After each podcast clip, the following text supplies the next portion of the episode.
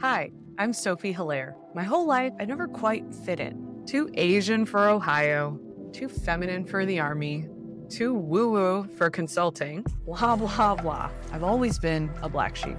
But it wasn't until 2020 that I owned this identity, or rather, it owned me. That was the year I realized the life I worked so hard to create was actually the prison I needed to break out of. So after all those years of financial success and excess, I quit the rat race and spent two years of self discovery in a sprinter van. I grew up thinking my achievements were my value.